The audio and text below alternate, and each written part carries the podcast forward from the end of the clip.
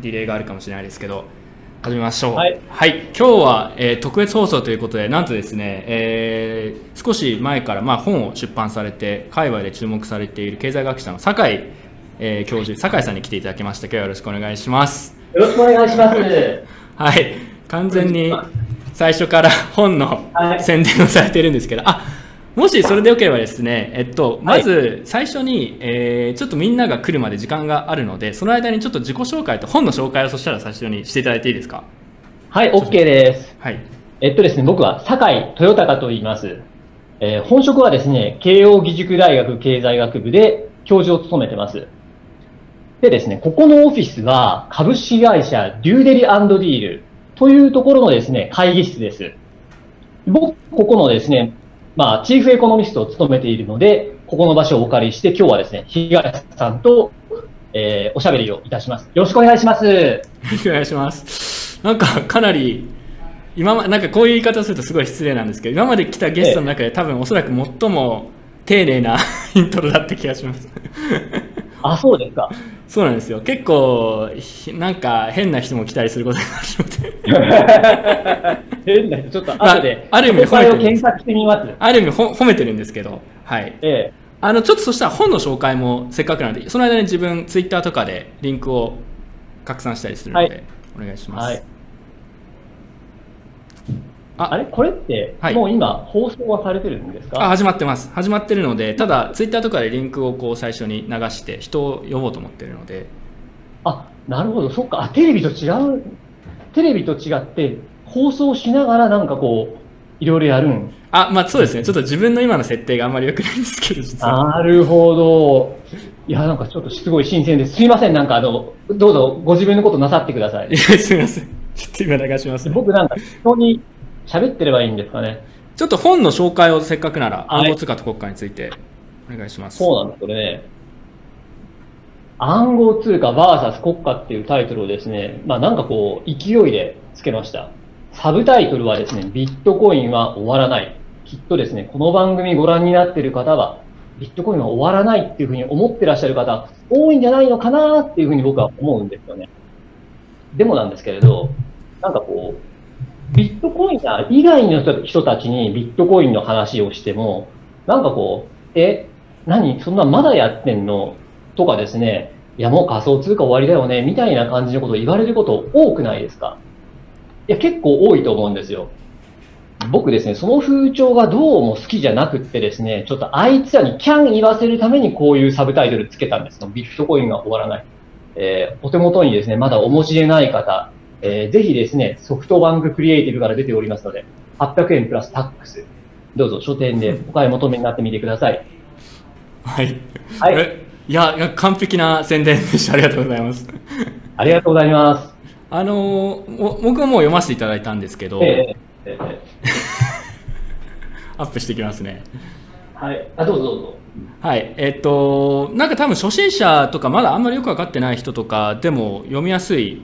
本だったので。で,、でかつ他のなんか技術なんていうんですかね。技術解説書だったりとか技術的な視点ともまたちょっと違う視点だったので、えー、えー、読みやすいというか結構そこはすごい新鮮だなと思いました。ありがとうございます。結構ね物語っぽく書いたつもりなんですよね。なんかやっぱりビットコインあたり、まあ、ビットコインについてとあのお話って僕すごく魅力だと思うんですよあの、サトシ仲本の、こう、物語、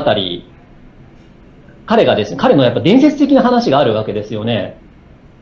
で、あれ自身がすごく魅力的で、やっぱりこう、伝えたいっていうふうに思うんですよね。なんか、事前に話をしてたんですけども、なんかかなり中本聡リスペクトがあるということです、ね、僕はね、めっちゃリスペクトです。えー、だから、どれくらい、どれくらい？どれくらい、やっぱね、僕、偉さ度合いで言うと、サトシ仲本って、はい、あの、やっぱね、キリストクラスなんじゃないのかなって 思ってます。ちょっとそれはなんかまた別の波紋を呼びそうですけど、そこまで言ってしまうと。えー、そんなですか、なるほど。最初にじゃあビットコインの論文みたいなのをちゃんと、じゃあちょっと読んでみようかって言ったのっていつくらいでしたか？僕ね、これ遅くって2017年のことなんですよ。うんうん僕2017年に、経済学者の野口幸雄先生と、はいはい、テレビの対談の収録をしたんです。で野口先生ってすごくビットコインのことお好きなんですよね。そうですね。はい。ね、僕、それまではね、まあ、ビットコインの話は聞いていたけれど、まあ、なんかこう、そんななんか、すごくシリアスなものだってあんまり思ってなかったんです。まあ、単に知らなかったんですよね。でも野口先生がすごく熱っぽくその意義について話してくださるわけなんです。で、やっぱりこう野口先生ってすごく、まあ、自由を愛する方だと思うんですけれど、彼がやっぱりこう自由主義の観点からビットコインをリスペクトしてるっていうのがよく伝わってきたんです。それでですね、あ、これはなんかこう面白いものなんだろうって思って、そこでサトシ仲本のペーパーを読み始めました。どどどう思いましたか、最初。あ、最初ね、あのね、僕やっぱ学者なので、論文読むのが仕事なんですけれど、うん、あ、なんて美しく書かれてるんだって感心しました。あなんかこう、サトシ仲本って、まあ正体不明の謎の人物ですよね。うん、僕から見ると、やっぱサトシ仲本ってすごくアカデミアの人じゃないのかなっていうふうに思うんですよ。でそれなんでかっていうと、論文を書き慣れてる感がすごくあるんです。やっぱ学術論文って、ホワイトペーパーとも違いますし、まあ、あるいはですね、普通の本とかとも違って一定のマナーがあるわけ、まあ、独特のマナーがあるわけなんです。で、サトシ・ナカモトはすごくそのマナーに従って、ビューティフルな文章でペーパー書いているので、あんなんというか、きっとこの人は本当に、あの、一流のアカデミシャンなんだろうなっていうふうになるほど。まあでもそういう噂は確かに、やっぱりかなりアカデミックなまあ、知識だったりもなくては多分設計できなかっただろうし書き方書きぶりからしても多分そうなんだろうっていうのはよく言われますね、まあ、まず誰かは分からないんですけど、ええあ文章が純粋にあとうまいですよね、うん、え非常になんと淡麗な文章を書く人だと思います。なんか経済学者の方によっては、まあ、ビットコイン価値ないだったりとか、まあ、こんなのうまうまくいかないとかなんですかね、まあ、あんまり価値を認めない人もいるわけじゃないですか、はい、そこはなんでそうなるんですか、まあ、経済学者といってもマクロとミクロとかもいろいろあるので一概には言えないですけど。僕多分なんですけれどあの特に関心を持っていないとか知らないっていう人がすごく多いんだろうなって思います。であとはですねこれ経済学者について言うとなんですけれどビットコインについてもビットコインそれ何？ただの貨幣じゃないかっていう反応を持つ人が結構こう、多いんじゃないのかなって思うんです。要するに、あんなもの貨幣じゃないっていうんじゃなくて、いや、貨幣ってああいうもんだから、そんなになんか驚くようなことじゃないよっていうふうに思ってる人は結構僕多いと思います。なるほど。確かにその貨幣、なんか通貨としては欠陥だっていう批判はあるんですけど、そういう批判をする人は経済学者とかも含めて多いですけど、なんか、そうですね。単純にこう仕組みというか、まあ、ええ、ここら辺は実はあの多分来月早稲田の岩村教授はいはい、にもちょっとお話を聞こうと思っていて僕実は岩村先生かなりあの仲いいって言ったらあれですけど、え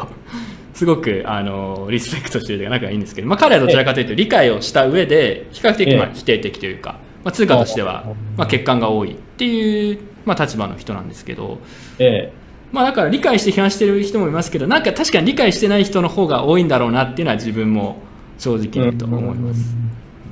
あんまだからなんか関心を持ってない人が多いだろうなっていうふうに僕はまあ友人とかと喋ってると思います。うん、経経済学者の中の人でももうあんまり興味持ってないんですね。あそうですねあの金融の人たちはあの結構それなりに注意を持ってるとは思いますけれど、金融以外の人は、まあ、そもそもこうその関心に入ってない印象が強いですね。うんなるほど僕自身は仕組みの研究者なんですよ。うん、あの例えば多数決ですとか、オークションですとか、そういう制度設計を専門にしてるんです。で、そういうふうに、まあ、メカニズムデザインと言うんですが、メカニズムデザインの研究者から見ると、まあ、ビットコインの仕組みっていうのはすごく面白いんですよね。あれ一つの制度設計みたいになっているので、そこでですね、僕はすごく、あの、関心を持ちました。なるほど。確かに貨幣理論とか通貨として見るのかシステム設計の話として見るのかとかでまあちょっと違うのでそこはなんか自分も感覚はなんとなくわかるなと思いました、えー、マクロ経済学者の人はやっぱりあんまり肯定的な人は多くない印象あのね多くない印象ですね、うん、うん。ミクロ経済学の人の方がなんかこうあ仕組みとして面白いねってあそうですね。素直に言う人が多い印象です。自分も実は大学で、まああの全然レベルが違いますけどミクロ経済学専門でやったのでだから最初自分が見た時あこれなんか自分公共財とかパブリックグッズみたいなやつ、はいはいはい、あこれ面白いなとすごい単純に思った記憶があります、うん、面白いですよね。まずやっぱり最初にやっぱりこう注意を引くのはマイニングですよね、うんうん、そうですよね、えー、あそこでインセンティブをマイナーにもさ持たせてまあそれでマイニング報酬目当てにいろいろ欲付けの作業をやってもらうと、うん、これはなんかあまあ、僕が、僕の感じですけれど、あまあ、なんというか普通によくできてるなって思うんです。画期的なんだけれど、なんか僕、感動まではしなかったんですよね。でね、僕がでも本当になんかね、すごいと思ったのは、あの、ビットコインは、まあ、コア開発者の人たちが結構ディスカッションしますよね。オンラインで。で、あの、ビットポ、ビットコインインプルブメントプロポーサルってありますね、BIP。はい。で、ああいうので、なんというか、まあ、それなりにこう、合意を得てみんなで物事を進めていくみたいなことをやってるわけですよね。あそこってインセンティブで人間が動いているわけではないと思うんです。うん、もうちょっとなんか公共心とか、うん、自分たちでこういう通貨を支えていくんだっていう気持ちで基本的にああいうのは稼働していると思うんです。そういう仕組み、そういう仕組みというか、そういうものを仕組みの一部に、まあ、取り入れてるっていうのが、これは面白いなって思ったんですよね。あ、本当ですか？人によってはそこは欠陥だっていう批判をする人も多いですけど、ね、いやいやいやあ、まあ、欠陥だっていう人の気持ちも分かりはするんですよ。要するにそこは、あの、インセンティブで人間動かしてるわけじゃないから、うんうん、なんか、まあ、損得以外の感情で動かしてるっていうんだけど、うん、僕は大掛かりなシステムっていうのは人間の損得感情だけで動かすことは絶対できないと思います。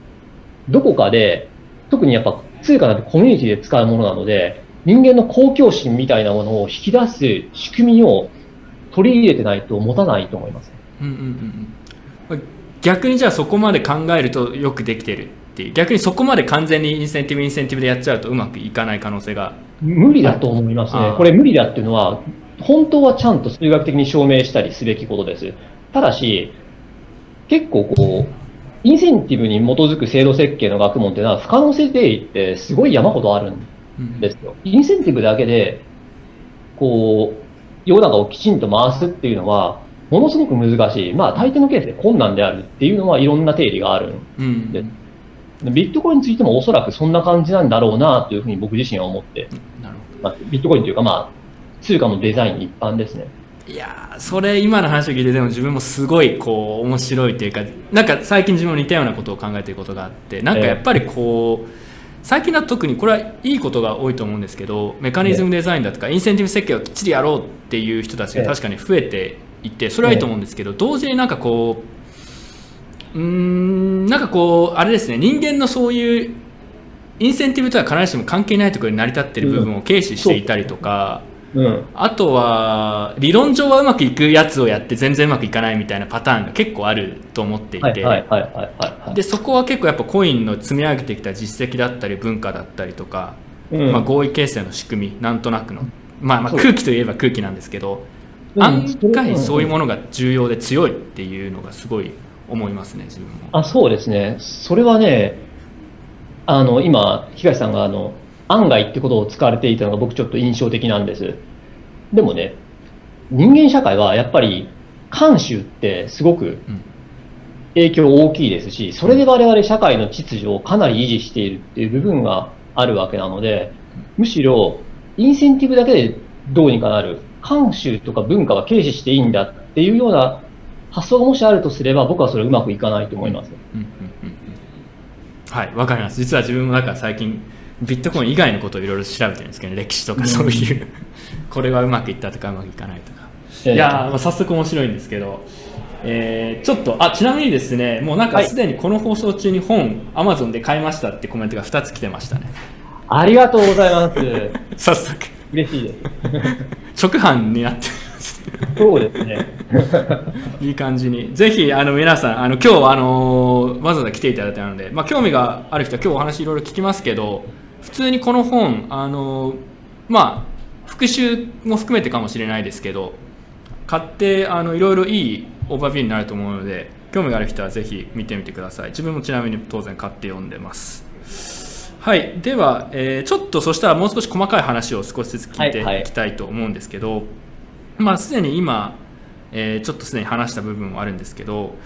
まあ、革新ビットコインの革新的な部分っていうところを少し話しまして、えー、あとは、まあ、あの一部の経済学者から批判があるってところにもつながるんですけど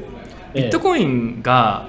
こうどれくらい将来流通するのかどれくらい通貨として使われ得るのかみたいな話は結構よく聞かれ自分も聞かれることもありますし、まあ、議論されることの一つなんですけど酒井先生あ酒井さんそこら辺はどうお考えですか？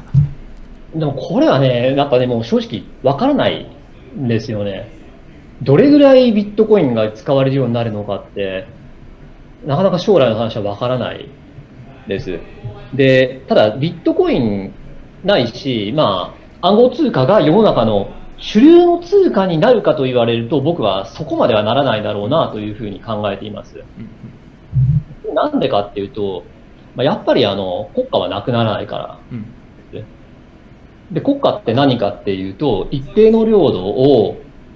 うんとまあ、要するに、まあ、領土の中で暴力を管理している主体です。要するに国外に対しては軍隊があって、国内に対しては警察があってっていうふうに暴力を一元管理しているのが国家なわけです。マック・フェーバー流の定義ですけれど。で、そういうふうな存在っていうのは、必要性、ビットコインできたからといって下がらないので、国家特になくならないと思います。で、国家はやはり税を集めるときというのは、自前の法定通貨で集めるんだろうなと思います。となると法定通貨というのは消えないだろうと、え思います。まあでも、これは僕が現代の常識にとらわれてるからそう思うのかもしれないです。うん、じゃあその、まあ、じゃあ法定通貨がなくならない。少なくともビットコインが置き換えることがないという前提になった時にじゃあビットコインにとっての成功って何なのかっていう、はい、それなんですけれど、はい、いろんな通貨が同時に流通する世界じゃないのかなって思うんです。僕は基本的にビットコインっていうのは自由主義の思想というのが根底を支えてる面はあると思うんですよね。まあ、プライバシー保護であったりですよね。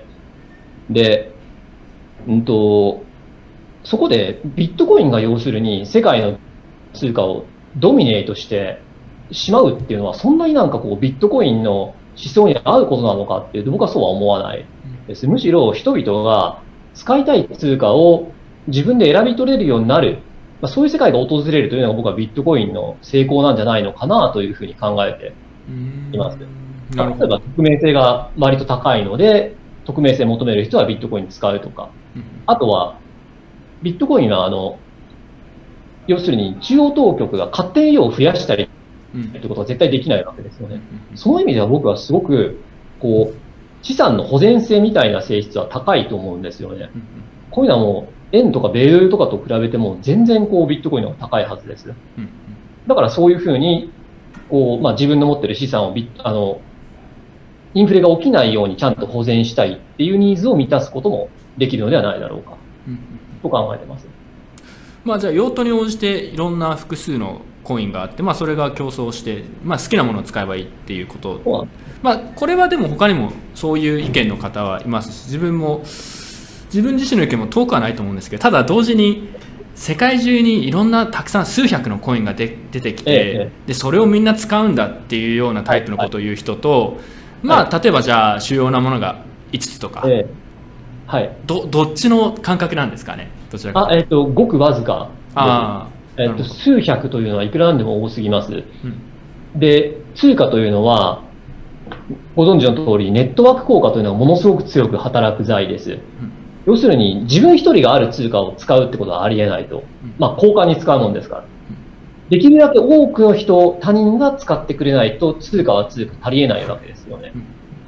そうなると、今みたいに暗号通貨、まあこう1000種類とか2000種類とかあるというふうに言われますけれど、あれらが全部残るということは僕はもうあの絶対にありえないと考えてます。実際サバイブするのは僕は本当にごく少数、ビットコインプラスアルファ、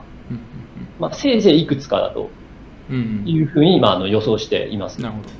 ええ。自分もあの個人的には完全に同意でビットコインだけが生き残るとは思わないですし、まあ、どれくらいの比率になるかわからないんですけど、ええ、まあ、他のものも当然生き残るものはあると思いますし別にそれは悪いことではないかなという感じですね、え、まあ、ただ同時にあのまたもしかしたらこの話入っていくかもしれないですけどちょっとスキャム的なものがこの回は多くてですね正直に言うと、よく言われる詐欺的な、はい、はい、はい、なんかそそういうものをこうなんなんですかね売るためにこれからマルチコインの世界が来るんだっていうタイプの話が今のところが多くてですね、はい、正直に言うと、うん、それで一部のビットコインビットコインなーと呼ばれる人たちが、はい、ビットコインマキシマリストとかって言うんですけど、はいはい、まあ、要はビットコイン以外のアルトコインはまあ基本的にはダメだみたいな立場を取る人はいるんですよね、うん。うん、いますね。わかります、ちなみにそれについてはだからそれはちょっとやっぱおかしいっていう立場なんですよね。そこまで思わないですね。別に僕のでもさっき言ったことは比較的マキシマリストの人に近いんじゃないのかなっていう気がちょっとあ本当ですか？します。ビットコインと本当になんかごくいくつかしか残らないだろうというふうに僕自身は予想しています。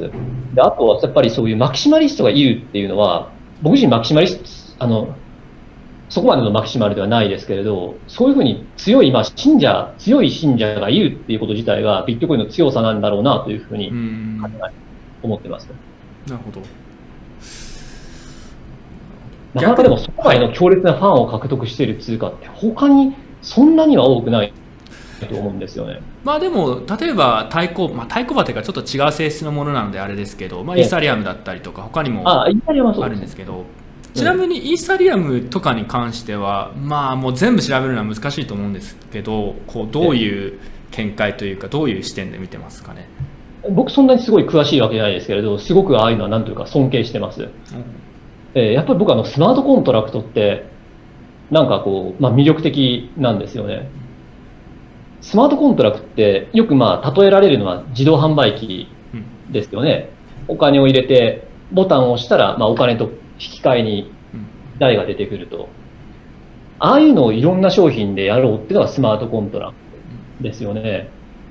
僕、スマートコントラクトっていうのはめちゃくちゃ過激なものだと思うんですよ。仮想通貨っていうのは、あれは通貨なんですよ。でも僕、スマートコントラクトっていうのは、コントラクト、契約とはちょっと言わないんじゃないのかなと思うんですよ。むしろ、契約っていうのは要するに、合意は拘束するっていう原則から出てきたもので、まあ約束なんですよね。で、その約束のを必要でなくするっていうのがスマートコントラクトなんで、あれは非常に本当にラディカルなものなんだと思います、なるほど、なるほど。他に注目しているコインとか、まあ、仕組みとかっていうのはありますか？別に。技術、まあ、技術でもいいですけど、はい、そこまでなんかこうすごくいろいろ関心が他のコインあるわけではないです。僕的にモナコインは好きです。あななぜですか？それがさっき話をされていたコミュニティの強さ的な。あでもそれはやっぱり非常に感情的なもので、うん、えっと、今もう2チャンネル全然流行ってないですけれど、僕もともとこう、何年前ぐらいだろう、17、8年前とか留学してた頃はすごい日本恋しくて2チャンネルすごく見ていたので、なんかモナーに愛着があるんですよね。えー、本当にでもそういう理由です。もうそういう愛着をどれだけ獲得できるかっていうのは、通貨にとって本当に重要なことなんだと思います。うん、ただ、その視点で言うと逆に言ってしまうと、例えばビットコインなとかビットコインの開発者が言うことの一つとしてなんですけど、ええ、まあ、もちろんそのコミュニティを作る。でもビットコインもまあそれの恩恵を受けているものの一つだと思うんですけど、え、ただ開発者の主張としてはビットコインが勝つのは、まあ、そういうコミュニティとかでは必ずしもなく、まあ、それもあるとしても単純なそのハッシュパワーによるセキュリティであったりとか、ええ、堅牢さ、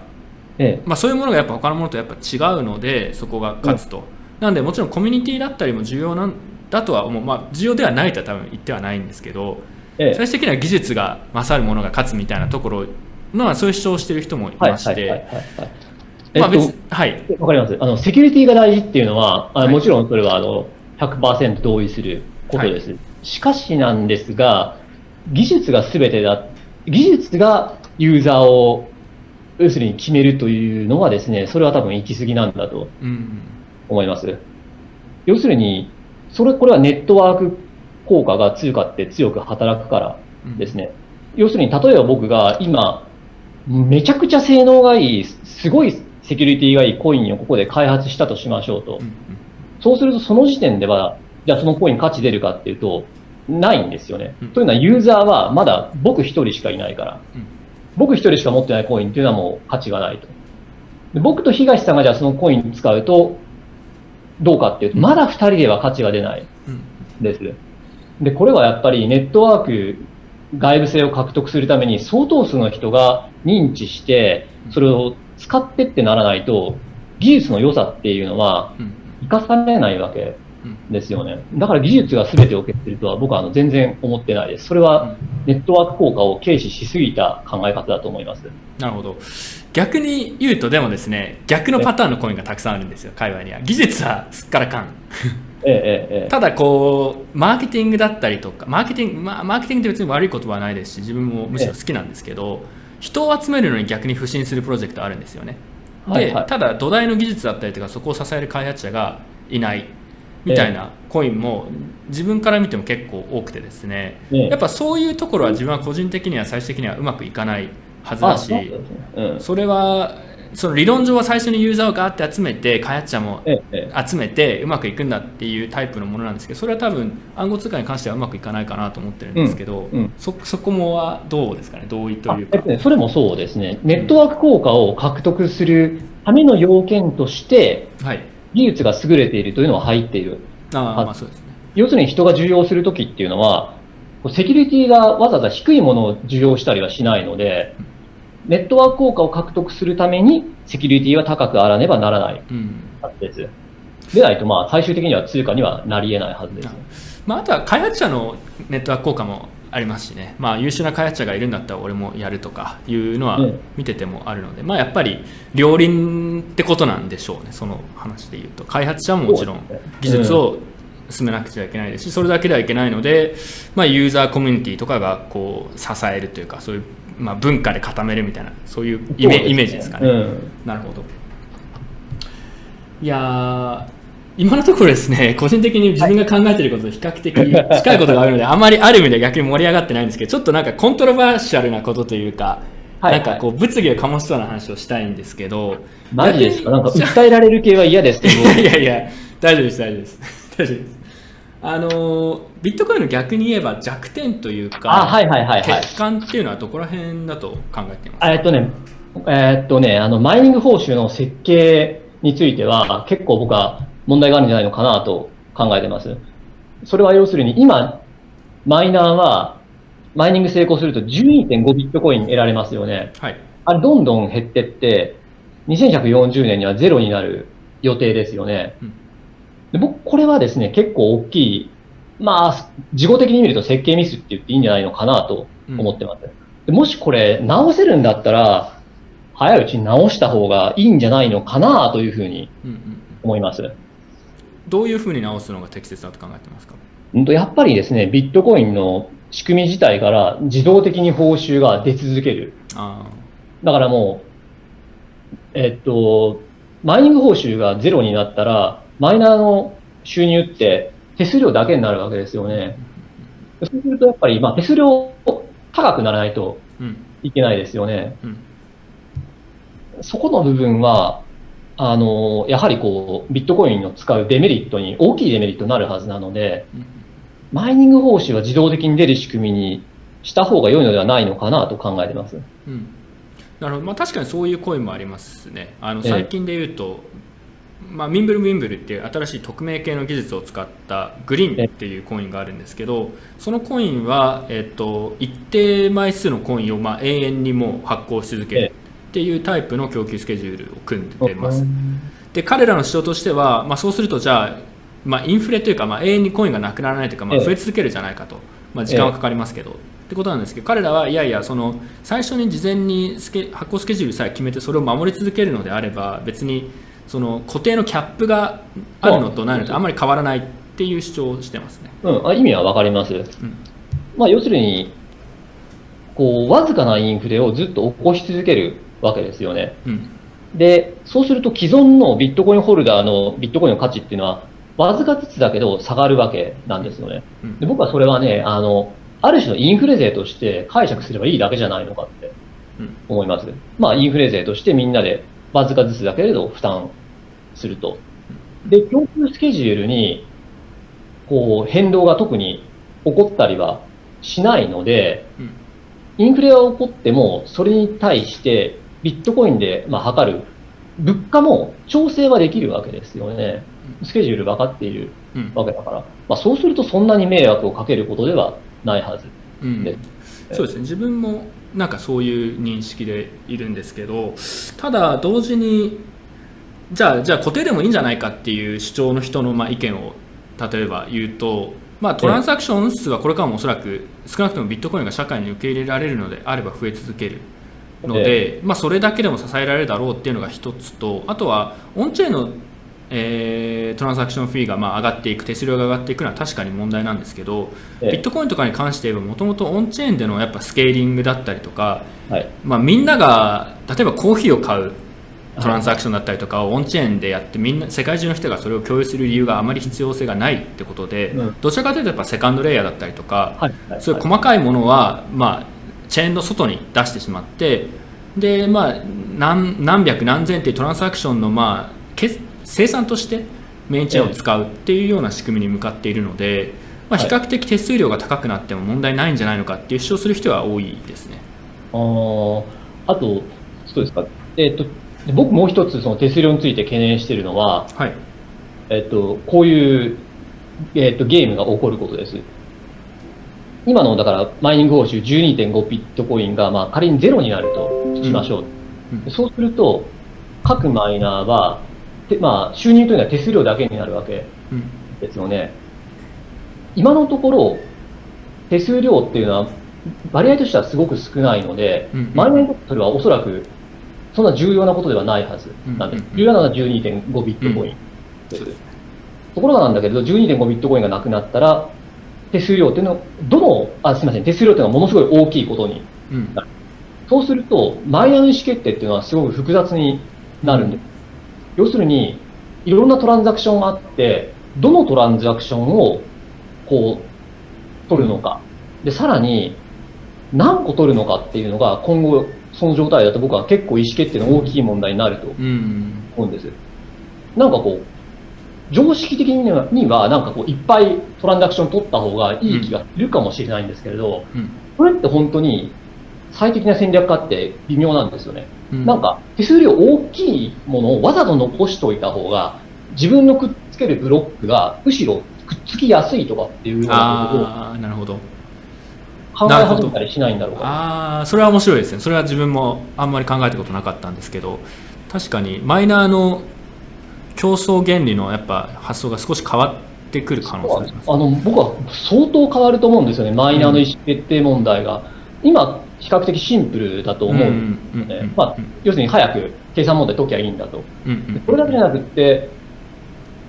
どれを何個取るかっていうのを決めなきゃいけないので、僕はそれは結構余計なゲームがすごく入るので、うんうん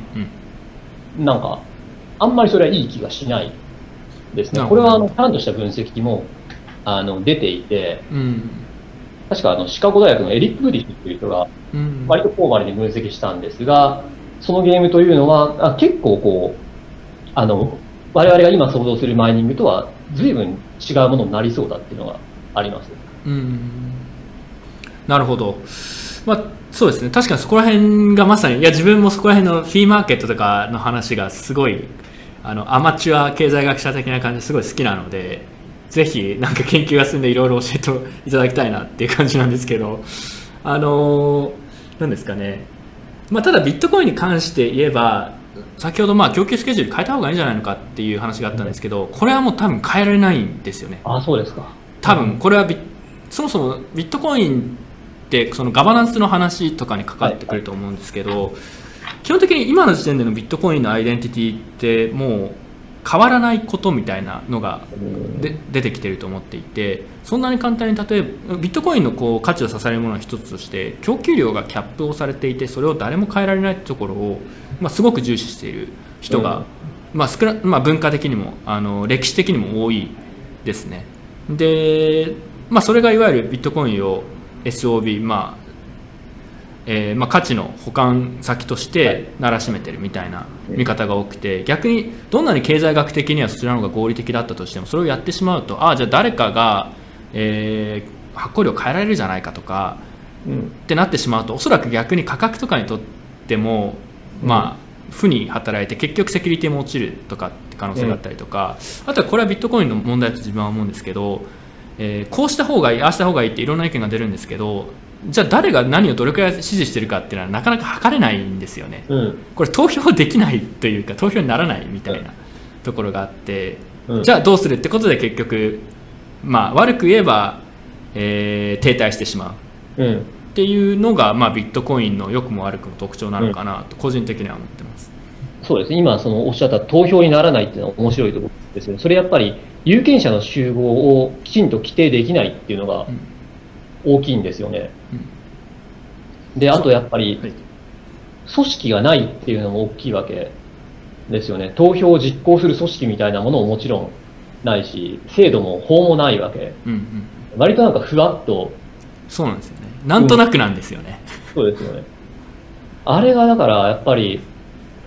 あれどれぐらい持つんだろうかっていうのは、まあ関心がありますよね。うん、あれはやっぱ一つ実験やってるように僕は見えます。うん。いくといいなって思ってるんですけど。まあ、だからこれが一つのビットコインの大きな課題というかリスク懸念と言えますよなんかこうなんとなくふわっとしたものの上に実は乗ってるっていう、えーうん、そうなんですよね。なんかふわっとしてる。別に僕ふわっとしてるのが即悪いっていうつもりでこの言葉を使ってるわけではないです。けど、うん、まあふわっとしてますよね、うん、それと比べると我々が住んでる社会っていうのはまあなんかやっぱりいろいろガチッとしたものをいっぱい作ってどうにかこの社会を運営してるんだなっていうふうに思うこともよくあります。うん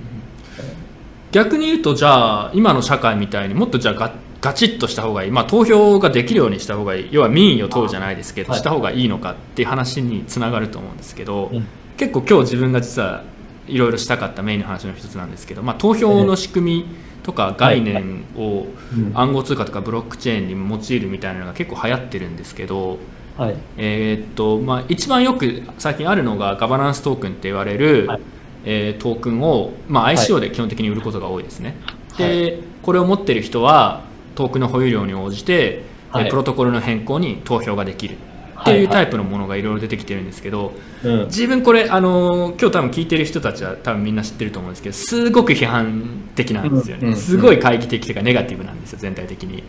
で、まあ、それを支持する人たちも逆にいますしただまあそれも含めてただのポジトークだと自分は思ってるんですけど、うん、あのちょっとそこについてもう少し深くいろいろお聞きしたいんですが、うん、さっきの話で言うと、まあ、ビットコインって投票も見そこの定義もできないって話だったんですけど、ええ、じゃあ定義できるようにしようっていうプロジェクトも出てきてるんですね、うん、その今言ったみたいな仕組みって果たして機能するのかってところをちょっと意見をお伺いしたいんですけど、えっと、まずですねここ非常に僕の感情的なあの話からするんですけれど、僕あんまがっちりするのは、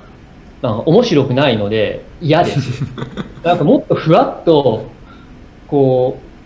なんで言うんですかね、フォーマルな国の制度とかと違うところがやっぱ面白いって僕は思っちゃうので、うんうん、なんかかっちりしたらつまんないなって思います。ただまあこれは僕の本当に個人的な感情の話です。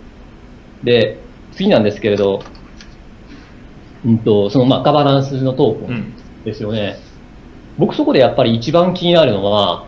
投票率って一体高くなるんだろうかなんです。これ多分そんななんか投票人参加してくれるわけではないですよね。そうですね。自分が知ってる限りでもそういうものは基本的に投票率がすごい低い。例えば、まあ、5%とか、えー、総供給量の 5%10% とかっていうレベルのものが多いですね、うんうん。うん、そうですよね。そうなると投票率低いっていうのはすごくこう、まずいことなんですね。それどうしてかっていうと、例えば投票率が仮にまあ10%だとしましょうと。そうすると、誰かが11%のパワーを持ってたら、もう21分の11で過半数が取れちゃうわけですよね。うん、そうすると、せっかく民主的に運営しようと導入したガバナンストークンなのに、実は全然民主的にはならないってことになりますよね。うん、だから投票率は高くあらねばならないんです。うんうんじゃあ高くするためになんかいろいろやろうとしてるところも実は出てきていて、まあ、例えば投票してくれた人にコインを新規発行されたコインの一部を分配しますとか、えあとは、まあ、逆に罰則をつけようみたいなタイプの考えもあるんですけど、それそういうのをすればいいとかとはちょっとまた違うんですかね？うんとまず投票率を高めようっていうのは現代の民主的な国家の大抵共通の課題だと思うんですよね。だからそういうところからすごく学べることっていうのは僕はあると思います。うん、まあ、ただ、どんどん学んでいくと、いわゆる現実の制度みたいにそのガバナンスがなってしまって、ちょっとつまんないなって思う気持ちは僕にはあるんですけれど、まあでも、学ぶことはあると思います。例えばですけれど、オーストラリアっていうのは投票が義務なんですよね。あ、うん、義務？ええ。投票しなかったら罰金を課されます。ああ、なるほど、面白いですね。えそれ20オーストラリアドルだったと思うんですけれど、1700、800円ぐらい罰金取られるんです。えー、だからまあそういう仕組みをガバナンストークンに組み入れるっていうのは、これはできるはずですよ。ですよね。はい。それじゃなんだけれど、なんかこう、まあせっかくトークン持ってるのに、それに罰金取られて、人がじゃあそのコミュニティに一体居続けようとするだろうかっていう問題が、僕は結構大きいんじゃないのかなって思います、なるほど。ちなみに、オーストラリアの場合って、それって投票率やっぱそれで上がったんですかね？高いです。オーストラリアは投票率90%以上あることが最低だと、えー、それはやっぱりじゃあやっぱ罰則をつけたことで劇的な効果があったってことですよね？そうですね。お金をそれはやっぱり取られるのが嫌だっていう気持ちもまず一つありますし、もう一つは、罰金取るっていうことは、要するに投票行かないのは悪いことなんだっていう、規範の概念を人々に植え付けたっていうのが、僕は多分こっちの方が大きいんだと。まあ、そうですよね。絶対そっちですよね。1000円だったら、まあ、あんまり、そうそうそう。取られたところでっていう。そうですよね。うん、で、そういうことがね、そのガバナンストークンでできるだろうかっていうのが、僕は結構、的な課題だと思うんですよ。うんだから、要するに、投票行かなかったら罰金取られるよ。罰金取られるような行為なんだよ、それは。それは悪いことなんだよっていうふうに、人に思わせるほどの訴求力を、こうその行為が持ってるかですよね。うん、自分はそれ自分の個人の意見を言うとするとそれはちょっとやっぱ懐疑的でして、まあ無理ですよねそのねその国家レベルのやっぱそこがそういうキャンペーンだったりコストをかけてそれだけやって初めて浸透させられる類のものだと思うんですね。そうですよ、うん、コミュニティが小さければいいと思うんですけど。うん。あそうですね。ちっちゃかったら逆になんか個人の顔が見えたりしたら、うん、違反は働かされる働かせられるんだろうけれど、まあ、そうではないですよ、うんむしろ匿名性めちゃくちゃ高いわけですし。あとは自分だったら1000円で、まあ、自分は結構ひねくれてるところもあるんですけど1000円だったらまあじゃあ1000円払えばもう投票行かなくていいんだって払っちゃいそうな気がしますけど 考えたくないからって言って、うん、逆に。自分そのしばらくそうなんですけどタバコのここでタバコを吸ったらいくら罰金みたいなやっぱポスターとか見てああここ逆にいくら払えばタバコ吸えるんだって思うのでああ逆に言うと、えっと、なるほどなるほどなるほど。あ面白いですね。それはですねうんと必ずしも東さんに特有のことではなくて割となんか人間一般でそれなりに起こること、うん、要するに規範とか倫理でこう人間を動かしていたものを金に変えるとあ、金払ったらやってもいいんだっていうふうに結構人間は意識を変えるんですよね。わ、えー、かります。なんか自分はなんかそういう側面を、まあ、知識として知ってるからわざとそういう考えにしてるのかもしれないですけど そういうのを見ると、なんかでもそうですね罰則があれば確かにでも投票率はそれで上がるんですかねうまくいくのかな、まあ、ただやっぱりそれをやったとしてもこれ実はあの放送前に少しだけ酒井さんと話をしてちょっとここに入っていきたいんですけどただ暗号通貨の場合ってそんなコインだったらフォークスするわというなんかその自由意志みたいなのがあるのが多分すごい大きな違いで強制力がないってとこが多分すごい大きな違いだと思うんですよね。そうですね。やっぱりコインからは、もう離脱するなり、フォークするなりっていう手があるわけなんですけれど、国家からは人は逃げられないですからね。うん、えー、国変えるっていうのは、不可能とは言えないけど、極めて極めて困難なことなので、まあ、だからこう、は責任感を持って投票に行ったりもするわけですよ。うん、どうにか我々で、まあ、この国をそれなりに運営維持しなせねばならない責任感を持たせられるからですよね。うん、同様の責任感をコインのコミュニティに持たせられるかっていうと難しいんだろうなと思います。あとはやっぱり投票率がじゃ仮に投票率が比較的高いとするじゃないですか、何かしらの方策を取ってそれでも自分うまくやっぱいかないと思っていてなぜかというとその、うん、これはあの酒井さんの本にも書いてあ書いてあるというか、まあ、読んで自分の感想なんですけど、そのまあ、投票の仕方によっては全然民意が反映されるわけでもないですし、はい、とそもそも自分実は投票行かないんですよ。実は、ええ、国の投票とかも。な理由の一つとしてやっぱ自分の考えるコストが高すぎてどれに投票すればいいかわからない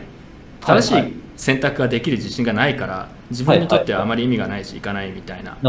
感じでコインの投票率が仮に、まあ、これは国の投票とかも同じだと思うんですけど別にこう社会全体に益する人が選ばれるわけではないですしプロトコルにとっていい変更が加えられるわけではないじゃないですか、うん、だからそういうところも含めて考えるとやっぱ投票率がどんなに高くてもちょっと例えばコア開発者がこういう選択した方がいいよと言ったらみんなそっちになびいていくのであればそれは実質上投票しても民意が反映されているというか簡単にその結果を影響できてしまうのだったら、あんまり意味がないんじゃないのかなと思うんですよね。そこら辺についてはどう思いますか、うん、ん、これ非常に複雑な話だと思うんですけれど、うんとね、まず、こう、リアルなソサエティの投票についてちょっとまず言いますね。はい、えー、まず我々は、リアルなソサエティでは政党っていうものを持ってますよね。まあ、例えばですけど、自民党があったり、公明党があったり、共産党があったりとか、まあ、いろいろ政党があるわけです。で、政党の役割の一つで、意思決定をシンプルにするっていうのがあります。我々は例えば自民党がどういう感じの政党なのかっていうのは、まあ、大体それなりにつかめると。で、あるいはまあ公明党でも共産党でも、まあ、大体どういうふうな感じの政党なのかっていうのは、まあ割とこうつかめると。個々の政策は分からなくても、まあ、大体こう政策の、あ、政党のカラーっていうのは分かるわけです。うんなので、そこで意思決定っていうのは随分シンプルにさせてもらっていて、うん、我々は政党とか、まあ、ある政党が推す候補とかに投票ができるわけなんです。やっぱり同様のものが、その、コインのガバナンスの方でもないと、投票って難しいだろうなと思います。要するに選択肢全部理解するのってすごく大変だから。なんかその話で今聞くとそれはいわゆる D, D ポスとか言われるデリケートプルーフ・オフ・ステークみたいな。ちょっとご存知かどうかわからないんですけどそういう仕組みに近いなというふうにも感じましたね。どういう仕組みかっていうと、えコインの保有者が、えっと、EOS とかっていうイーサリアムのまあなんか競合みたいなスマートコントラクトプラットフォームみたいなものが採用している方法なんですけど、えコインの保有者がえー、自分がマイナー、まあ、ブロックプロデューサーっていうんですけどマイナーとして選択したい人を投票で選択します。彼らが21人ブロックプロデューサーが EOS の場合いるんですけどその人たちがネットワークの承認作業だトランサクションの承認作業だったりとか、まあ、常にサーバーを回しておいてネットワークが機能するようにするっていう作業をまあ代理でするみたいな、うんうん、みたいな仕組みがあるんですけど逆に言うとじゃあそういう仕組みであれば空をすればうまく機能する可能性はあるかなという、まあ、なるほどなるほど考えてなないかもしれないですけど、まだ印象としてなんですけど。でもうまくいくかもしれないですよね。要するに、もしかすると我々が今、まあ、不満を抱えながら使っている代表民主制のシステムは、やっぱそれなりにうまくできていて、それに似たものをコインのガバナンスに導入したら、今のこのリアルなソサイティ、同程度にはもしかするとうまくいくのかもしれない、ね、なるほど。代表を使うっていうのは大きい一つの方向だと思います。ちなみにちょっと脱線するかもしれないんですけど今のお話で言うと今のソサイティの仕組みみたいな社会の仕組みって発言があったとは思うんですけど、ええ、酒井さん的には今の仕組み民主主義というか、まあ、投票の仕組みすごいすごい広い話なんですけどっていうのはうまく機能してるっていう認識なんですかね？ああそうですねこれは僕はね、あのね、えっと、結論から言うと、まあ、それなりにうまく、本当にそれなりにですけど、うまく機能していると思います。うん、ただし、僕の、こう、なんでしょう、合格のハードルっていうのはそんなに高いものではなくて、うん、まあ、それなりに社会秩序があって、あんまなんか僕たち、こう、暗殺とかしないですよね。暗殺とかしないで、権力の交代を選挙でやってるので、うまくできてるなと思います。ああれはやっぱうまくできてると認めればならないんだと。うん、なるほど、なるほど。だって、東さん、うん、ごめんなさい。気に食わない政治家いるから殺そうとかってしないでしょ。そうですね。僕はそれはしないですね。しないですよね。僕もしないです。はい、みんなしないし、しないことが当たり前だって思ってますよね。うん、まあそういうのは、そういうのが当たり前になってる社会っていうのは、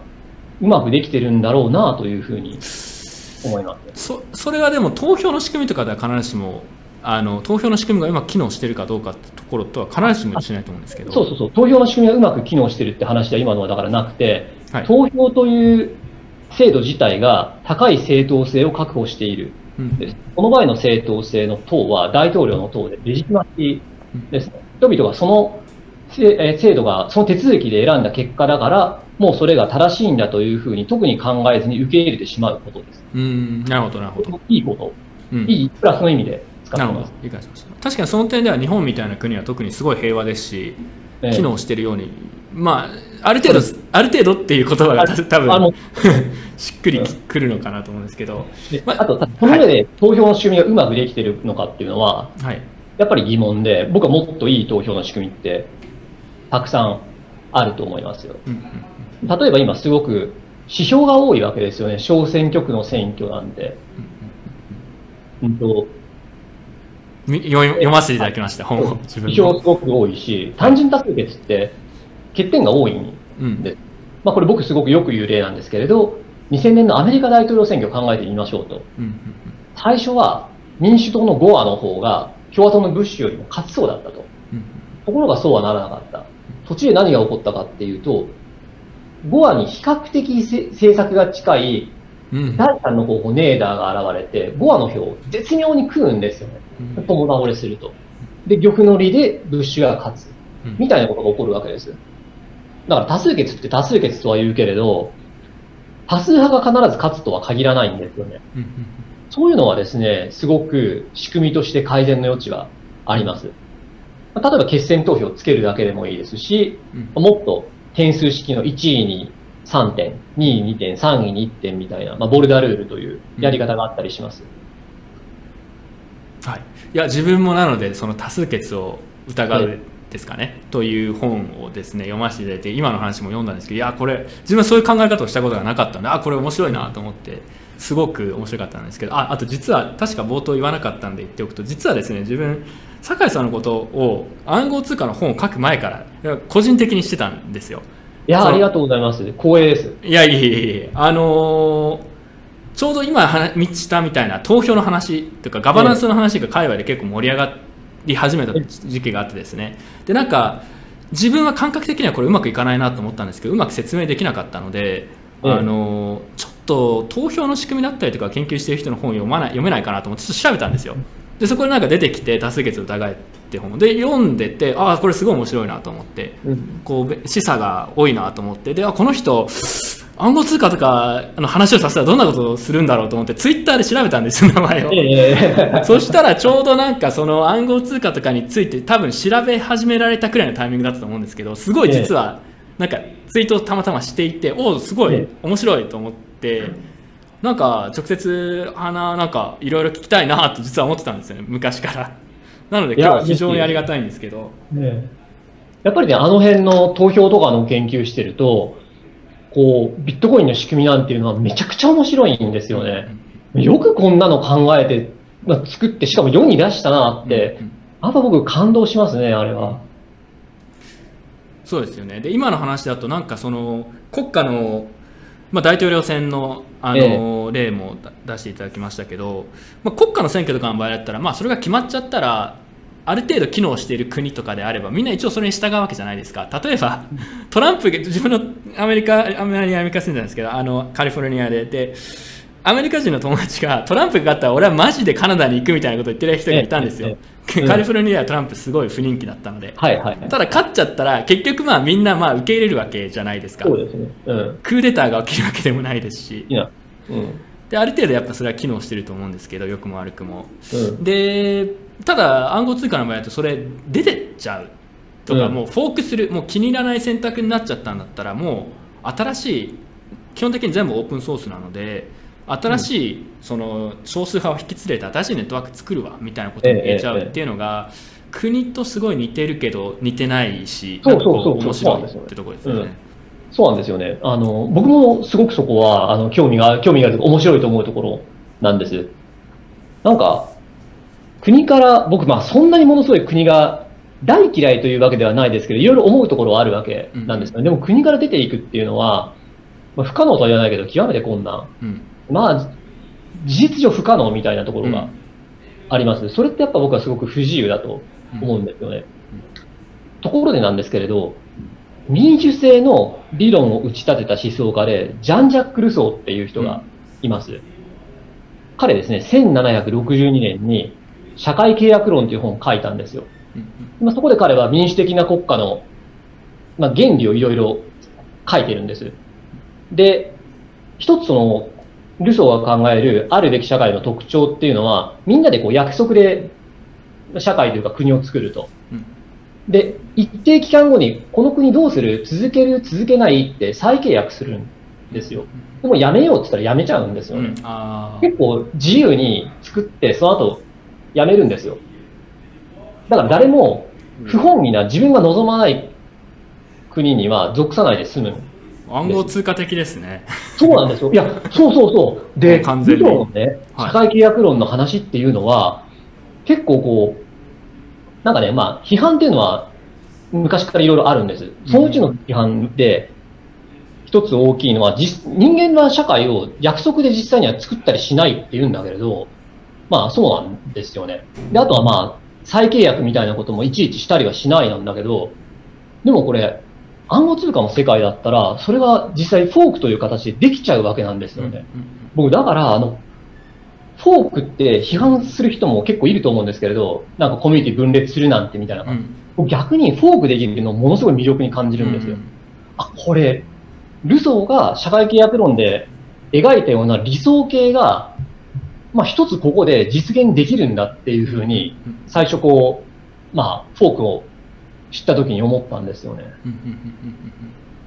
いや、わかります、わかります。あの、そうなんそうなんですよね。そうなんですよね。いやなんか、なんか、それで関連したことでちょっと聞きたいことがあるとすると、えー、まあでも、なんか逆、逆輸入じゃないんですけど、今の話を聞いてて思ったのは、逆にでもやっぱ国家は最近抜けるみたいなトレンドもあるじゃないですか。例えば今自分もちょうど海外、ええ、海外主体でちょっと行こうかなと思っていたりとか、まあ、必ずしも別に、え、まあ、日本にいなくてもいいとか、この日本の仕組みが気に入らないシステムが気に入らないんだったら、まあ、海外にもう行ってしまうみたいな人も、うん、案外そういう人も日本とかでも増えてる認識がなんとなくあるんですね。特に優秀な人とかが出ていってしまうみたいな現象。でそれをこう国としては締め付けたいわけじゃないですか。それに出てっていかれると困るので。うん、でだから今後そういうのが強まった時にあの国あの国のそういう仕組みとあと通貨の発行の仕組みとかすごいあの密接につながっていると思うのでベネズエラみたいな国だと、まあ、国のまあ、通貨政策が失敗してでも人も多分抜けられないようなあんまり抜けられないようになってるんですよね、だからその選択肢の一つとして選挙とかという方法を取らない取らないというか別のルートとして技術としてなんかこうその一つの対比先というか選択肢を作ったっていうのが自分はビットコインを知って少し考えてた時になんかあこれやっぱすごいなって思ったところの一つでなんか今の話を聞いてもなんかやっぱり国のアナロジーと暗号国と暗号通貨のアナロジーってすごい考えさせられるところがあるな。あそうですね、うん、ていうかまさにこれが本のタイトルですからね暗号通貨 VS 国家っていう、国の方はねどうしてもやっぱりあの僕は、まあ、被害者もですけれど物理的実態があるわけなんですよね。うん、だからまあ、やっぱりまあどっかの領土に属さざるを得ないわけなんですけれど、でも、マネーについては、あれ物理的実態がなくていいっていうことがビットコインでついに我々もよく分かっちゃったわけですよね。マネーっていうのは物理的実態なくて、あれはもう情報だから。質量ゼロのものだからですよね。だから、あれはだから、ああいうふうに、こう、物理的して持たない形になると、なんかもう、国家とはもう全く別のレイヤーで、動けるんだな、存在できるんだなっていうのは、やっぱ僕ビットコインで感動したこと。うん。いや、同じです。基本的に同じなので、あまり、それは盛り上がらないんですけど。じゃあ僕ちょっと東さんに伺いたいんですけど、はいはい、じゃあ僕ね、その東さんが、その、僕と同じで、あのね、そのフォークできるところが魅力っていうふうに思ってらっしゃるわけですよね。基本的にはそうですね。はい。え僕それ、東さんがもう嫌いな人とは関わりたくないっていうような人だからじゃありませんか？まあそうですね。それはあります。えー、えー、そういう人間は多分そのフォークをすごく魅力に感じるんじゃないのかなって思います。もうね、だから、もう関わりたくないんだったら関わらなきゃいいじゃないか。という気持ちが強いわけですよね。うん、ええなるほど。すみません、それだけです。あそれだけ まあでもそれっていくとあの結構面白いのがビットコインとビットコインキャッシュのフォークがあったじゃないですか、17年に。で自分まあその当時、まあ、まさにこう最最前線で別に自分は何もやってないんですけどいろいろ見ていてあこれはすごい結構不安な時期もあってかどうなるんだと実際フォークをしてしまって、ええ、そのビットコインの安定性みたいなそういう神話みたいなのが揺らぐんじゃないのかっていうそういう懸念みたいなのがあったんですね。これ簡単にその分裂してどんどんこうまあ、ちっちゃいネットワークになっていってしまって、はいはいはい、で場合によってはもう完全に真っ二つに分裂したらそれはものすごいダメージになる可能性があったので、うん、ただ実際に起きたのは何かっていうと嫌い合ってる人たちがの少数派が出ていって、はい、あの両方のネットワークのコインの合計値が上がったんですよね。ありましたね。それが結構やっぱ面白い、うん、面白いですね。なんかいい加減なもんですよね。だから物の値段って。そうなんですよ。本当にそう思います。で結局その後もじゃあどうなるかどうなったかっていうと、まあ、それぞれ違うアプローチの技術展開スケーリングの章とかを、まあ、やっていくって形で、まあ、競競争よく言えば自由競争みたいな形でやっていって、でまあ、結局まあ BTC の方が優勢なんですけど、なんかただそれで両方の価格が上がって両方ともある意味こう、まあ、B BCH はその後結構下がってきちゃってるんですけど、なんかそれはやっぱちょっと考えさせられましたね。なんか出てったことによって結局両方良くなった、うん、その両方それぞれ自由に実験ができるようになるのでそれぞれのやり方でっていう。っていうのはすごく印象的ですねだから自分は好きなどうしても嫌いで納得一緒にやるのが嫌だったら、まあ、出ていけばいいじゃないかっていうのは、まあ、基本的にはもう支持する感じですね。うんそうですね。むしろお互いにとっていいっていう。まあ、お互い、まあ、最終的には片方にとっていい展開になると思うんですけどね。ネットワーク効果とかの話もありますし。うん、なるほど。あ、なんかね、でも、僕基本的になんか人間性としては東さんに近い方だと思うんですよね。うん、もう嫌いな人とあんま関わりたくない。うん、もう、たもと分かってばいいじゃないかって思うんですけど、うん、一方なんですけれど、あの、政治って何かというと、嫌いな人とどうやって仲良くしていくかなんですよね。だから、その意味での政治はそこにはないんでしょうね。うんうんうん、確かに。えー、わがままの張り合いというか、えー、たただまあそこも結局まあ、最終的には自分の得になるのかとかってところにも関わってくると思っていてどんなに例えば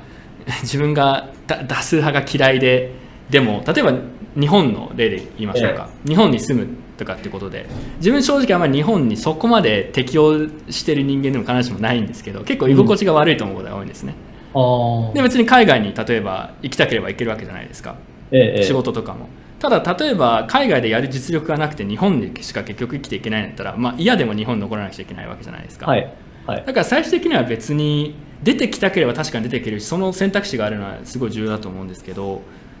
嫌いでもまあ自分にとって得があるんだったら残るとかフォークの話に関してはまあそういうふうになるので、まあなんかまあなんか別にバランスは取れるのかなという気がします。うん、嫌いでみんなが嫌いで出てっても結局自分一人でそれが不利益を被るんだったら、まあ、出ていかないっていう選択もできるので、うんまあ、ちょっとすみません。ちょっとなんか漠然とした話になっちゃったんですけど、えー、っと他はですねじゃあちょっと、えー、はい、まあもうなんだかんだ1時間くらい話しているのでえっと、リスナーからの質問をいくつかちょっと紹介させていただいて、答えていただいてっていう形をさせていただきたいんですけれども、はい、いくつか来ていまして、えー、あビットコインの理論価格に関する質問ですね。ああ、ああ、はいはいはい。ビットコインの価格は、まあ、株式とか債券と違ってキャッシュフローがないのでビットコインの論理的な価格って何なんでしょうかっていう質問が来ています。何かありますか？これ多分なんか金融機関とかによってはそれなりにもっともらしいモデルとかを作っているのかもしれないと思うんですけどでも僕それなんかちゃんと理論価格求められないと思います、うん、株式とか債券っていうのは一応企業のファンダメンタルみたいなものがあるので、それなりに理論的に求められますよね。金融工学ってまさにそういうふうないろんな証券のプライシングをどうするかっていう学問なわけです。ビットコインってそういうものではないですよね。よくデジタルゴールドとは言われるけれど、ゴールドっていうのは素材自体の価値があるわけですよね。その意味である程度、人々がどれぐらいそれを欲しがってるか需要って読めます。一方でビットコインってデジタルゴールドって言っても要するにただの電子情報なの。素材自体の価値はないと言っていいでしょう。そうなるとなんかあんままともに理論科学みたいなのが計算できるとは思わないですよ。なんかでも自分があえて計算しろって言われたらというか高齢とつながってるんだろうなと個人的にしばらく思ってるのは、えー、えー、っといわゆるフィアットシステムとか既存の社会、経済のシステムの腐敗度との 相関かなと個人的には思ってるんですよね。そのそ例えばベネズエラみたいな国とかで、はい、現行の通貨のシステムが機能しなければしないほど、まあ、ビットコインみたいなものの価値は上がるはずじゃないですか。うん、そうですねなのでそその健全度を測る測ればなんかまあできるかどうかわからないですけどそういうのってある種のファンダメンタルズみたいなものとして働くのかもしれないですよね。と個人的には思ってるんですけどそうだと思います。なるほどトルコでもエルドアン大統領が結構めちゃくちゃなことやったら人々は資産をこうトルコリラからビットコインに変えるっていう動きが結構あったんで、うん、ビットコインがだからそういうニーズをつかめてるっていうのは、すごく僕、ビットコインにとってハッピーなニュースだと思います。うんまあ、まだかなり限定的なんですけどね、そのベネズエラでビットコインがマイニングされてるとか使われてるとかっていうのはよく言われるんですけど、自分が理解している限りではまあ結構やっぱ限定的な、全人口の例えば1%がそういうことをやってるとかレベルなので。えー、ちょっと次の質問に行かせていただきます。はい、えー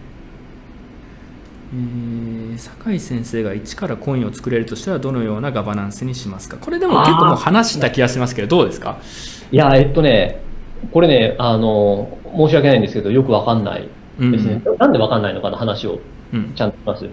やっぱビットコインってよくあの全体はエコシステムっていうふうに表現されますよね。まさにエコシステムですよね。ユーザーがいて、マイナーがいて、普通のノードがいて、コア開発者がいて、またその周りにコミュニティがあってとか、またマイニングマシンを売る人たちもいたりしますよね。全体エコシステムですよね。あれってなんというか、ものすごくこう全体デザインしようとしたらめちゃくちゃ難しいものであるはずなんです。マイニングの仕組みだけだったら、要するに部分部分っていうのは人間多分それなりにうまくデザインできると思うんですけれど、生態系全体のデザインっていうのは、ちょっと、なんかあの、極めて困難なことなので、僕はなんかこう、どういうふうなコインのエコシステム作れば一番うまくいくのかっていうのは分からないですね。うん逆に意図的にそれをデザインしようとしたとしてもうまくいかない 可能性が高いみたいな。かもしれないですよね。で、ただそこでキーポイントになるのはやっぱり2つで、1つはインセンティブうまく使うこと。うん、例えばビットコインでいうと、マイニングの報酬のシステムのように。であともう1つは、うんと、インセンティブで全てがうまくいくとは期待しないことですね。うん、か両方ってことです。なるほど。はい、いや社会づくりみたいに難しいと思います。うんいやでも自分もそれすごくよく分かってですねなんかそのまあ、今も多分それの現在進行形だと思うんですけど、まあ、昔は特にビットコインなんてまあ社会実験だとまだうまくいくかどうか分からないっていう感じで要は自分たちがある意味その歴史の一部としてそれをまあ形作っていることになるわけじゃないですか、まあ、このまま失敗する可能性もありますけど。なので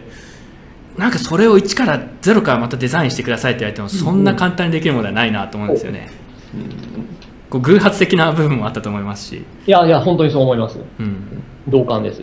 そう考えるとだからものすごい面白いものに参加してるっていう感覚があるそうですよね、うん、やっぱ同時代にこういうものにと、なんというかこう、一緒にいられて僕は幸せだなって思います。うん確かに。自分もなんか最近もう、まあ、ある意味でビットコインが失敗仮に失敗したとしても何かしらの形で、まあ、それは今後に何か生きていくのは間違いないので、それはそう。のまあそれを最後まで見たいなってとこありますね。うんうん。はい。ちょっと熱い話なんですけど。えー次の質問です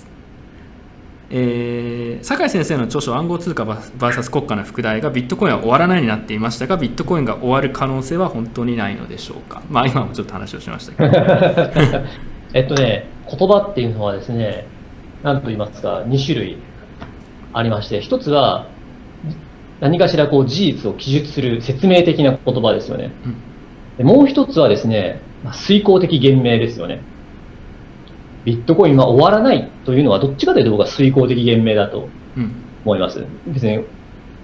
もちろんこう、僕はあれうまくできていると思うのでうん、続く可能性は十分にあると思いますけれど、まあ、終わらないというのは、まあ、終わらないようにしていきたいよねっていう意味がそこは込められてうん。います。なるほど。あと、まあ、終わる要因をちょっと書いてくれてるんですけど質問で、はいはいはい。えー全国家による禁止全国家による禁止っていうのは、現時点ではそんなにリアリスティックではないようにうん。思いますし、国家は禁止したから止まるようなものなのかなっていうと、そこにはちょっと僕疑問もうん。あります。なるほど。致命的なバグの発見。まあこれはありえますよね。うん、これはまあ、まあ、まあ、いつでこれは常にあり得る、ええそうですね。えーより優れたコインの誕生。あのね、これは優れたっていうポイントなんですけれど、ネットワーク効果が高い財っていうのは、要するに、物理的な性能が優れているからといって勝てるわけではないわけうんです。で、通貨である以上、ものすごく有名にならないと通貨としてはワークしないです。この点で言うと、僕はビットコインは、今圧倒的に有名ですよね。うんうんあの、いろんな暗号通貨の中でうん。だから、あその意味では僕はものすごいアドバンテージがあると考えてます。うんうんそれまあ、それがは一つの理由でビットコインは終わらないっていうふうにタイトルにつけまあ、ネットワーク。ただこれってなかなか測るのが批判があるんですけどよく。それはなかなか測れないのと、例えばイーサリアム一応規模で言っても第2のコインとかだと、まあ、結構もう近いところまで来てるんじゃないのかみたいなことを言う人もいるんですけどええ別にまあまあ要は知名度の問題とか利用者えの多さの話とかブランディングブランドがやっぱあるよねってところがやっぱ強いんですかね。あそうですね、ブランドはめちゃくちゃ大事ですよね。うん例えばなんですけれど、まあ、あのブランドバッグ考えてみたら分かりやすいと思うんですけれど、ビニールバッグにルイ・ヴィトンが LV ってうんタイピングしたら、それはもうみんなすごいありがたいものになるわけですよね。そうですええ、それって僕は全然ルイ・ヴィトンバカにしてる話は全くなくて、むしろすごい逆を言ってて、ヴィトンすごいんですよ。ビニールバッグだから30万とか40万で売れるわけですよね。うんで、30万、40万で売るために、とんでもない大金使ってブランディングをしてるうんわけですよね。で、ブランドってのは別に、なんというか、あの、空虚なものではないんですよ。人間がそれをありがたがる以上は。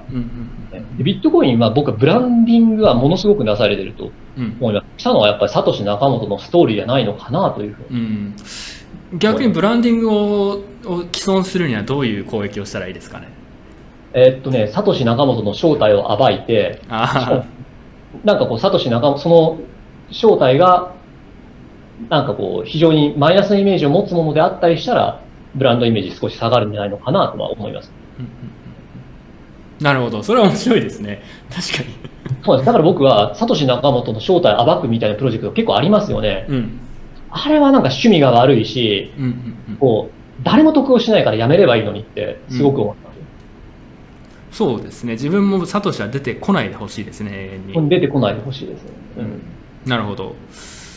サトシあまあでも出てこないんでしょうね。あともう一個面白いのはサトシの持ってるとされる、はいはいはい。100万 BTC くらいですかね、まあ、うん全然動いてないんですけど、えでそれがなんか動動く日が来るのかとか逆にそれが動いて今例えば大量にこえ。はいはい、はい。う市場で売り出されたとするじゃないですか、クジラが行きますよね、そこね。はい。そうすると価格がもうブワーって死ぬでもう終わるみたいなええ、ええ。まあないとは思うんですけどまああり得るあそうですね。それ終わはやっぱりる終、わるあり得る展開の一つであるなと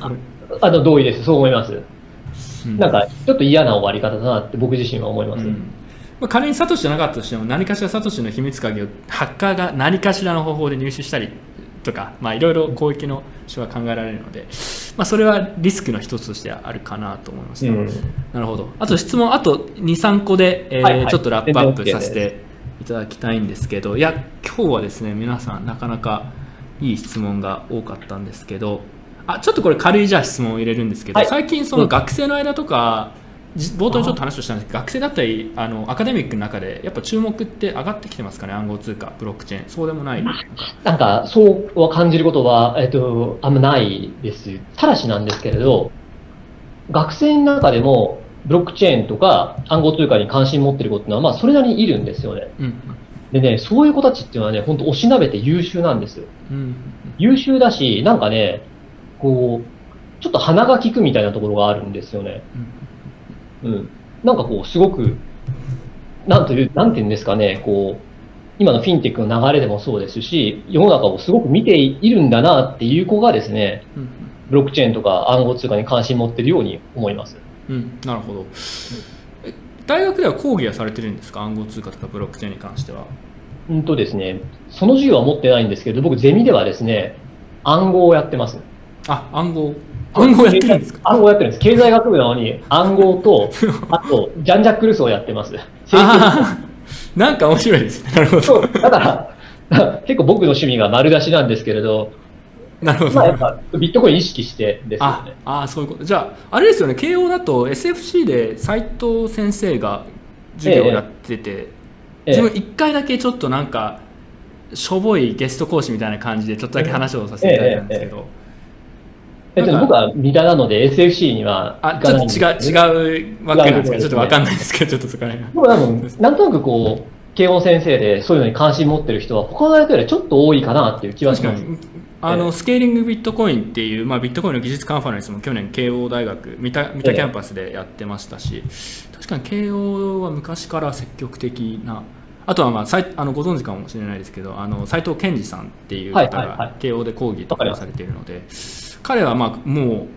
うもうそうですね自分がビットコインとかについて調べ始めて最初もうすごい初期の方に彼の勉強会みたいなの行きましたけど、まあ、彼はやっぱ当時からすごいもともと電子マネー電子マネーなのか電子マネーじゃないですかね、まあ、貨幣の歴史とか電子マネーとかについて研究をしている人だったので昔からなんかすごいすごいかったですけどね、まあ、今もあのちょっとブロックチェーンの今までのものとは違うビヨンドブロックチェーンっていう、まあ、プロジェクトをやってる方なんですけど、まあ、かあの、はい、お目にかかったことあります？はい。あでも実は反省会にも2回か3回来ていただいたことがあって今度また機会があればなんかまたちょっと最近の彼のアップデートしてほしいなと思ってるんですけど、はい、すみません、ちょっと話が脱線しました。で、えー、えー、ちょっと待ってください。あ、なんかすごく長い質問が1個来てますね。えー、これちょっと長いんですけど、自分の中でちょっとパラフレーズしますと、はい。えー、いや、これパラフレーズできないですね。長い。長くてかつ重い質問が来てるんですけどしかもこれ多分誰とは言えないですけどこれ誰が質問したか多分分かるんですけどえええ っとあでもなんか生物学みたいな視点から聞いてるやつでちょっと面白いんですけどちょっと待ってくださいね。ちょっとパラフレーズしますえー、じゃあもう全部読んじゃいますねもうめんどくさい。はい OK です。結構長いんですけど。来てください。がっつり読みます。えー、浩二さん、酒井さん、こんばんは。こんばんは。えー、多数派が問題を解決できない多数決の根本的な構造上の問題、投票のパラドックスなどよりもさらに大きな話になりますが、えー、現実世界が非常に複雑であるがゆえに、実際には合意や決定というもののコストは想像できるよりもはるかに高いのではないかと考えています。はい、で、えー、複雑であるというのは例えば、炭を数滴水に落とすだけの単純な状況であっても現実には数秒後の模様や動きを予測できないような状態のことでこれが積み重なって現実世界ができている以上モデル化によって比較的小さい成分を誤差として切り捨てて考えるしかないはずです。うん。うん、あ続けて大丈夫ですか？はい、OK です。それ僕、誰が質問したか僕も分かりました。名前言わないですけれど。本当ですか？本当ですか？えー、こんな違いとは分かんないです。はい えー、人類はこのようなモデル化を重ねて科学の知識の体系を作り上げてきましたが、えー、実際にはそれは未知の障害を含む現実世界の複雑さに本当に立ち向かっているとは言えないような気がしています、うん、直感に反する科学的な知識を必要とする検証可能な長期的予測で精度が高いものはどれくらいあるのでしょうか？かっこなるほど。で、えー、ちょっとこれ今ので3分の2くらいです。はい。地震対応の活動外国の指導者の気分など大きな成分だけを抽出してモデル化できない事象は影響力の大きさにもかかわらずほぼ予測不可能です、うん、一方でここからが多分趣旨だと思うんですけど一方で生命は何十億年もこの現実世界の複雑さを生き抜いてきていますがそれは結局モデル化ではなくて、まあ、数打ち当たる戦法で生き残っているだけのように思います、うん、ちょっと待ってください。で、まあ、つまりえー、数打ち当たる戦法なもう全部読みます。もうめんどくさいので、はいはい えー、将来的に状況が変わる可能性は、えー、あるにせよ現実世界の複雑さに長期的に立ち向かう章として現状我々が持っているのは結局のところ数打ち当たる戦法だけなのであって一個人が好き勝手に行動する完全なアナーキズムの社会だけが今のところ長期的には全体最適な全体最適なのであり民主制や君主制を含むどのようなプロセスであれ、えー、モデルによる法で統一された人為的な合意を強要したり共有に従うのはそのグループ内の人類全体を長期的には未知の障害に対して脆弱にしてしまっているのではないでしょうか。これ投稿ですね。すみません。すごく長いんですけど。うんと。ちょっと趣旨をまとめると、まあ、はいはい、現実世界は予測できない、ええ、そうですね。はい。でじゃあよで人類というか、まあ、生物は予測というか数打ち当たるでやってなんとか生き延びてきてるので、ええ、無駄なモデルを作ろうと無駄なというかそういうものでやろうとしまうと、逆に全体としてはむしろ脆弱になってしまうのではないかという主張ですかね。うんと数打ち当たるについてなんですが、まあなんというか人類のプロジェクトもいろいろ数打てば当たるのかもしれないです。ただそれは当たるのを待つためにはですね、まあ、時間相当かかるだろうし、我々一人一人の人間の命の長さから見ると、それはとても長い時間だと思います。だから、数打ち当たる戦法を、我々はそんな取るわけにはいかない。うん、それでは何をすればいいのかというと、ベストなものは選べないかもしれないけれど、